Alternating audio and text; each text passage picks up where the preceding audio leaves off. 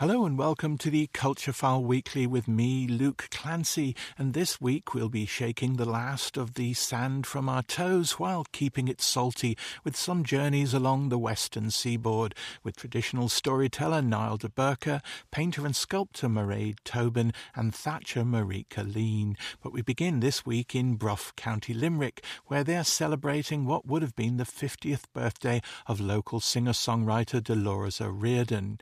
Young Dreams was a youth edition of the town's Dreams Festival, created in honour of Dolores. This weekend's events were also part of a broader youth arts festival happening in villages and towns in Limerick and Clare this month, called Call and Response.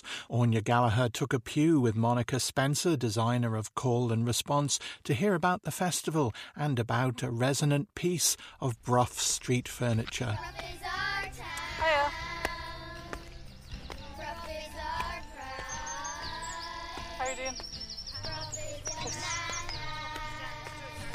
Well, it was her local town. Ballybrickin is actually where she lived, and many of her family actually still live in this area. So, yeah, it was very, very close to her heart. And as you can see, this is a really peaceful, beautiful place, managed entirely by the community, very strong sense of community here. So she went to school here. She was very connected to the church, sang in the church.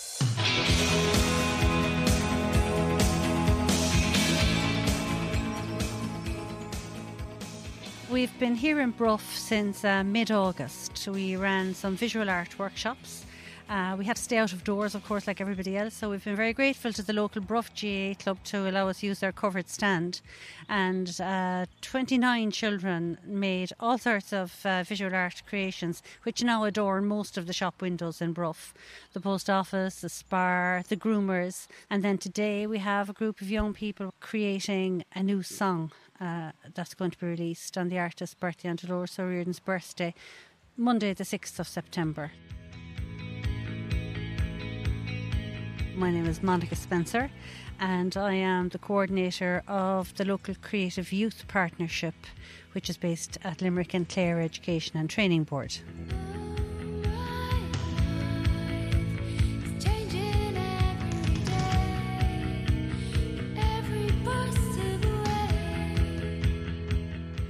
Well, we're sitting in the Morning Star Park in Bruff in East Limerick on the very iconic bench, the Dolores O'Riordan bench, which has been named after her by the local community, really based on a kind of an iconic interview she gave here.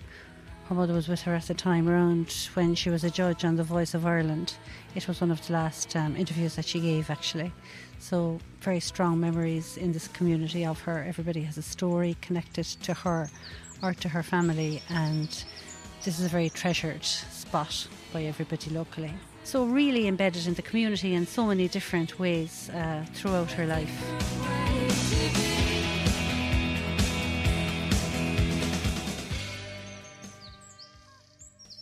My name is Julianne Hennelly. I'm a community artist and a singer-songwriter based in Limerick, and I was involved with the first Dreams Festival in 2019 here in Bruff. It was a collaboration with Dolores' brother and her niece as well, and some friends. Over 30 different acts got together, different singer-songwriters, to celebrate Dolores' birthday weekend. So then the next year, obviously, lockdown happened. Mm-hmm. So we did something small in King John's Castle. Yeah. And then this year we're collaborating with the local Creative Youth Partnership to bring music and art to children in the Bruff area. And then that'll all be showcased on Dolores' birthday weekend, where she'd be 50. Bruff is our town. Bruff is our pride. Today is the first day, so we said, I just thought, okay, we'll take little bits of lyrics from Dreams and give the kids one. They chose one each, you know, out of a hat. That was their prompt for writing their own little verse. So from that lyric, they've been kind of writing their own thing. Now some of them have, it's hard for them to integrate, some of them don't understand. It goes back to even like, what does understanding mean? So it's really, that's what I love about songwriting, especially for kids. It's going back to just the basics of, you know, understanding each other and their own personal experiences and trying to get them to express that and getting them to learn through conversation and demystifying songwriting as well. What's your name? Ava. What's your name? Will. Will. What have you done today, Will? Have you been writing music? Yeah. Yeah, what did you do? I did a song about bananas. Did you? Yeah. What did you say about bananas in the song? I said that bananas were everywhere. Yeah. What about you, Eva? I wrote a song kind of about different things, like everything, like we're everything and all, and we can be anything we want. Yeah? Yeah. Did you listen to any of Dolores' music? Yeah, I really liked her song called Dreams. Oh yeah, it's a great song. Yeah. Yeah, and she's from right here. Yeah, that's really cool. Bruff is our pride. Bruff is bananas. Let us be our guide. What kind of response are you getting from the kids, and do you notice, I guess, the difference maybe during COVID between the response that you're getting from them? I can't imagine if they're a little bit more or less hyper. What's the difference? I think, you know, the young people we have opted to come themselves. You can see that it's very much their choice. They weren't sent to these workshops. So there's a hunger for this kind of work. There's a hunger in rural spots for more, I think, creative programmes. So hopefully we can help to meet that demand.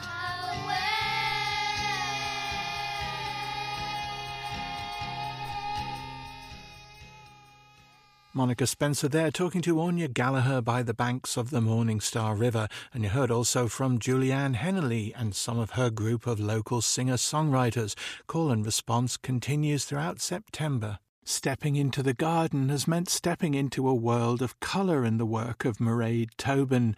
Much of the artist's career has been spent in the monochrome domain of her sculptures in slate or bronze, but her latest work at Limerick City Gallery of Art, Common Ground, marks a prolonged dive into plant forms and shades, observed both in her own garden in Castle Connell and in the National Botanical Gardens in Dublin.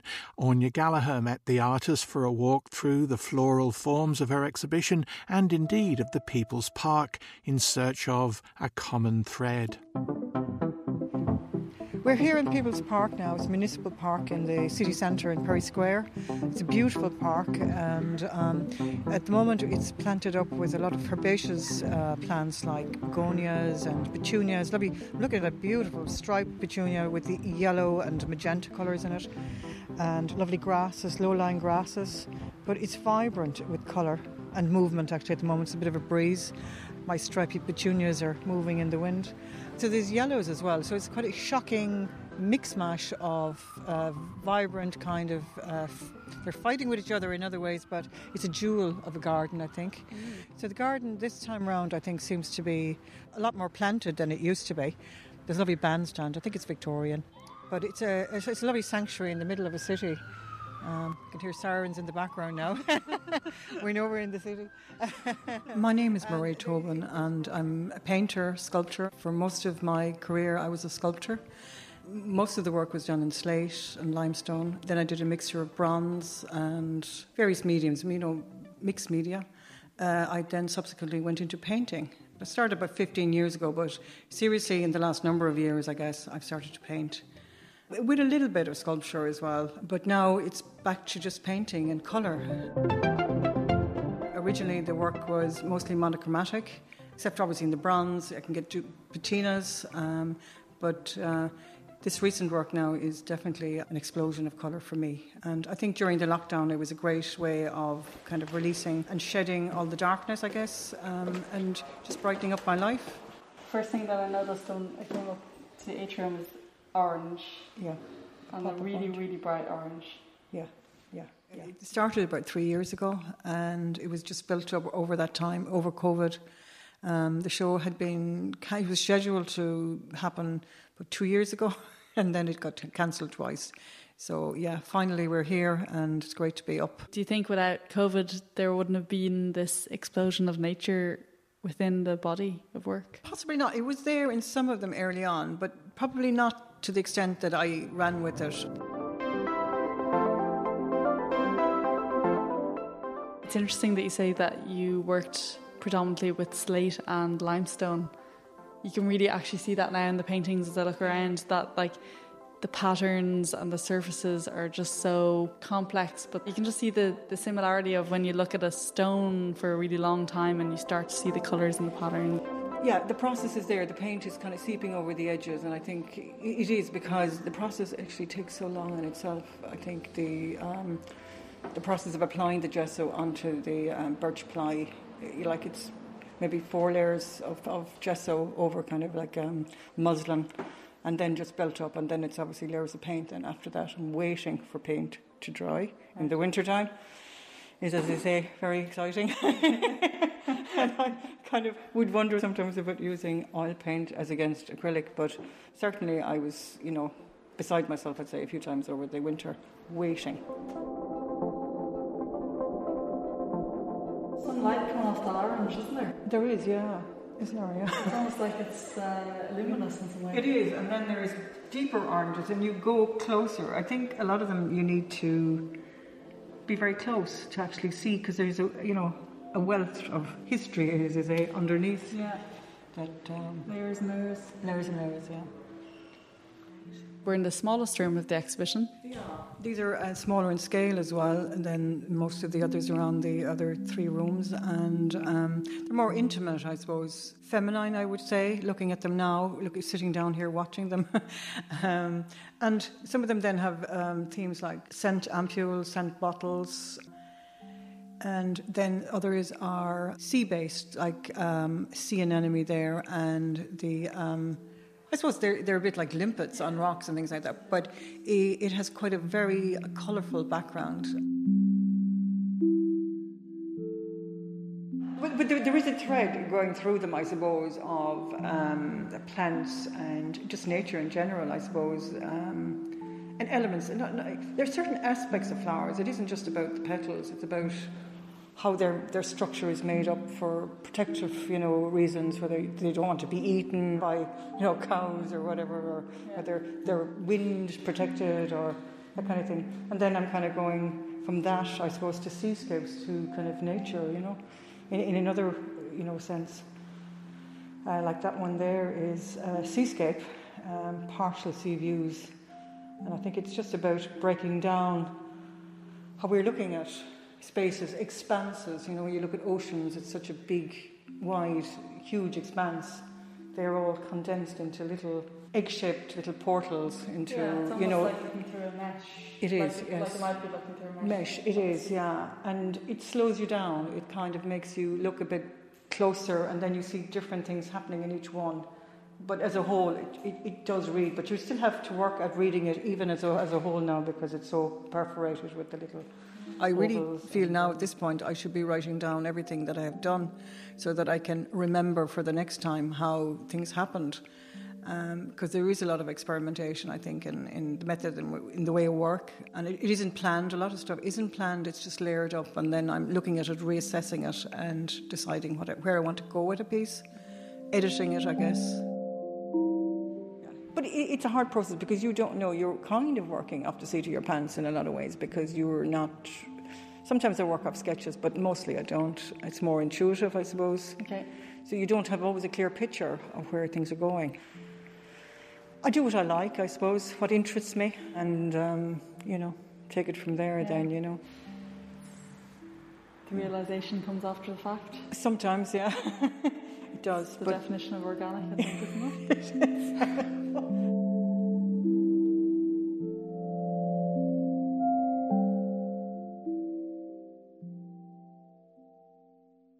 Máiréad Tobin there talking to Oonagh Gallagher, and that exhibition Common Thread runs till Sunday in Limerick City Gallery of Art. Next on Culture File, how traditional storytelling holds its own in a world of clicks and touchscreens. Inspired by what he calls the ninja storytelling of the likes of Peg Sayers, Niall de Búrca has travelled the world telling tales. His spinning blends patinated yarns with psychogeographic lore and the myths of contemporary media, hopping from the art world to the multiplex in one lung full of air. This month, de Búrca sets off on a tour of the western seaboard with what he calls his Wild Atlantic Tales. Culture File's Louise McMahon went to hear some of those tales by the ocean near Milltown Malby in County Clare. Bran woke up at the dawning of the day and jumped up, and he did say, "Aye, time for me to go for my snuff." All around him, the warriors in his fort, they're all asleep. But Bran, being a leader, he was an early riser. Rishamak, he runs outside, runs down to the sea, throws off his shirt. The sun is shining, the greening tanaf. Lemshis jocks in Ishka, into the Faraka. And he started to swim, duck-dived under the water. He looks up. You ever duck-dive under the water and see the shafts of sunlight coming down? Felt so good to be alive. The ethos of Scéalaíocht is free flow. Every generation interprets the stories and tells them in a different way, and every particular individual storyteller has their own style. I think you can get an impression of my style now. It's quite free-flowing, and it's just inhabiting it. So it's not scripted or anything. Here we're standing just north of White Strand in West Clare. If we look to the north, we'll see Haggshead and the beginning of the Cliffs of Moher. We flick around, we look down south, we'll see Dúnbeg. Within that space alone, there's Spanish ship sinkings, sunken villages, the fairies. There's Dún, you know, the old god of the dead. There's all this mix of folklore and legend and lived experience and nature. They say we do a story based here in Clare. It'll be with some of the fauna, some of the animals of the coast. There'll be all sorts of stuff in there like ecology, self-esteem, anti-bullying, because you can do all that with myth and legend. I'll just start a very quick story, shall I? This is from my childhood. So we walk into the West of Ireland cinema. And there I am with my macaroon bar, my daddy beside me eating his chuck ice. In front of us is a bald man with a comb-over hairdo, and beside him, to his right, two teenagers, engaging in what teenagers sometimes did in those times in cinemas. The adverts went on and on and on. Honda 50, CB Geigy, the name you can trust. And then the film opens with a scene. There's a young couple sitting by the fire. One of them, he's got a guitar. And beside him is a beautiful young woman with blonde hair and good teeth. She's North American. She stands up and she goes, "I'm going for a swim." She probably wasn't from the South, but I don't care. She runs away from the fire, stripping off her clothes. I'm 12. I'm leaning forward. My father stops licking his chalk ice. The couple, the teenagers, they stop kissing. She gets to the water. She's naked. She dives in, hussing, she snorts, she's swimming. And the camera goes under the water. You can see it's azure blue and dark, denim.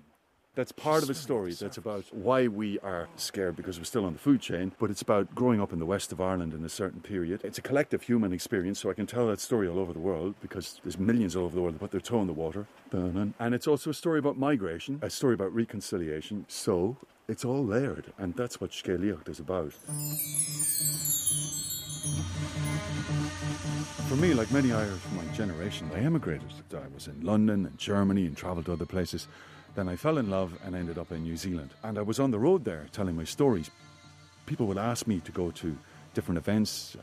More festivals began to invite me. The museums began to invite me to perform in museums to kind of bring the collections alive. And then somebody asked me to go to a city called New Plymouth, which is in the province of Taranaki, to do an interpretation of an exhibition by a Kinetic artist called Len Lye.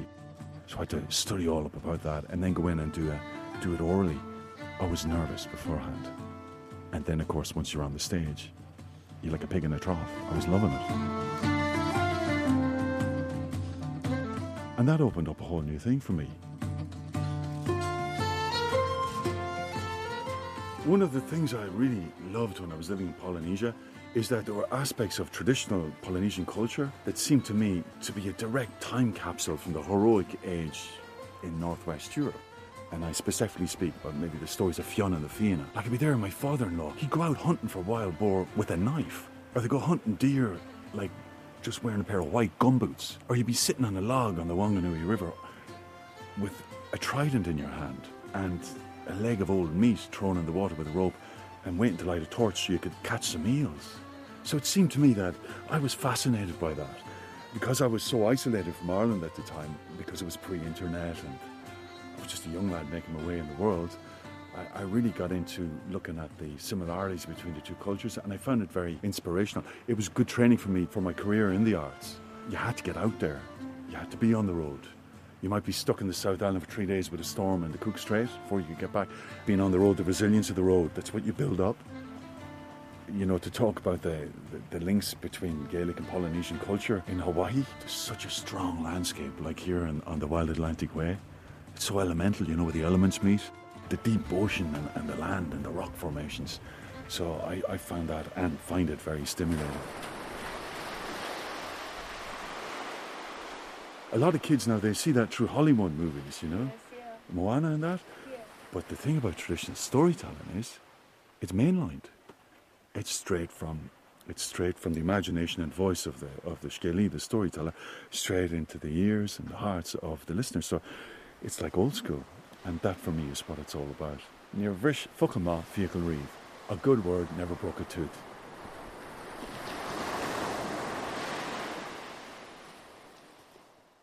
Niall de Búrca there, and the reporter was Louise McMahon. The Wild Atlantic Tales will premiere at the Glór Irish Music Centre in Ennis on September 24th, before setting off on its 9-date journey from Tralee to Letterkenny.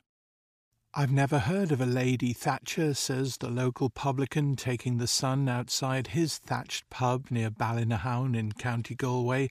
You might envy him his power to edit 20th century history if he weren't actually discussing the arrival of Marika Leen, a Dutch woman and thatcher by trade who spent this past summer working on a nearby roof. The house was once the home of progressive torchbearer Noel Brown, but for a thatcher it's the history buried in decades of reeds and straw that she wants to read. She told Culture File her tale of bobbins and scallops. These scallops are gone so hard, so dried out. That's why after barrel I steep them, if they're gone too dry from lying in the sun. So I don't know how easy they are to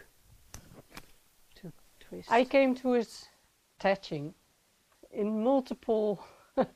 Well, originally I came to it because I came to Ireland when I was 15 and I was sort of traveling around and I met these three bachelor farmers, brothers, and they more or less took me in and we all liked each other and I was very useful to them because they were getting old and one of them was the thatcher.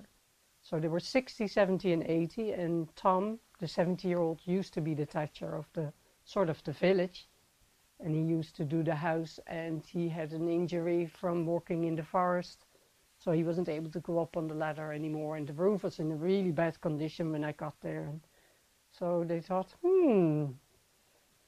somebody young full of energy, let's make use of that. So I was put up on the roof and I was shown the ropes from down below, do this, do that. This is a scallop, this is how you pull straw. And that's how I got into it. That is quite a long time ago because I'm going to be 55 and I was 15. I sort of ran away from home. I was a very stubborn teenager that just wanted to follow my nose, follow the adventure. So I was working on a fishing boat in Scotland and I had met somebody in Galway that I fancied. So the next year I was traveling down. I was working in Campbelltown in Scotland on the fishing boats and I took a boat to Northern Ireland to one of the fishing ports and hitched my way down, and then in Dublin I got a lift from what turned out to be my neighbour, my lifelong neighbour, and he said, well, you probably don't realise, but if you're meeting somebody that you like, you might want to have a shower because there's an awful smell of fish of you. I used to play music at the time and I was telling him about it and how I was mad into music, and so he said, well, you should call up to my neighbours because they would love meeting you and talk to you about music. And that's how I met the Fahis, the three men. Or I liked living there with the three brothers and they did everything the way it was done for centuries, which is gone now, but to me it was all new because I came from Holland and I had never, even though I'm from the countryside, I had never seen work being done with horses, and you know, all the farm work was still done with a horse. We went to the forest to get timber, we traced timber out of the forest with the horse, and So I thought it was almighty interesting. And same as that, the thatching, I thought was really, really remarkable how you can actually make a roof out of material that you grow yourself and that grows all around you. And I mean, it still has that appeal. Never lost its shine for me, thatch. Sun shining down on you, you're overlooking the Atlantic Ocean. Beautiful, beautiful scenery. The mountains of Connemara in the distance. The shiny grey stones all around you and rocks, and oh, it's absolutely gorgeous here. It's really, really nice.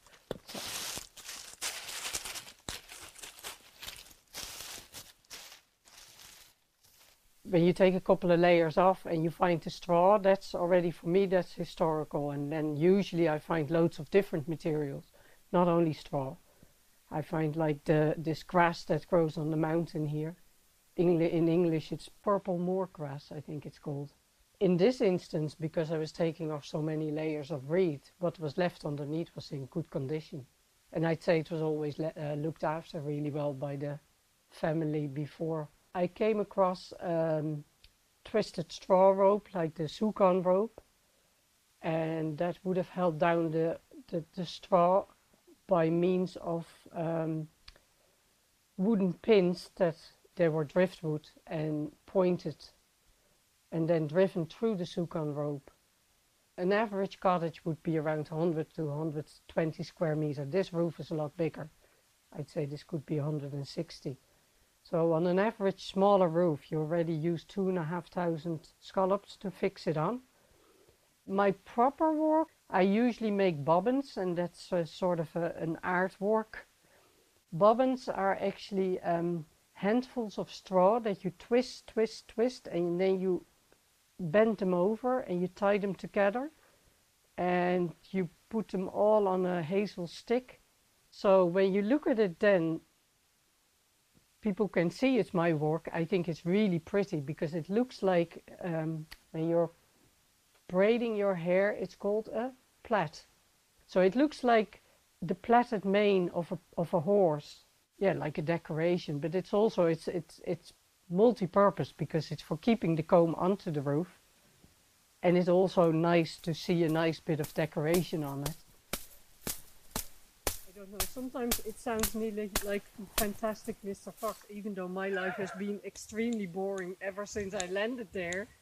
But yeah, you probably, everybody has it. It feels like in your younger years, the few years that you do things are so, you know, because it's such a short time of your life, but everything seems so intense. And then when you look back here and later on you think, oh my God, that was only 2 or 3 years or 4 years or whatever, you know, and since then 35 years have passed, and like, what did I do all those other years?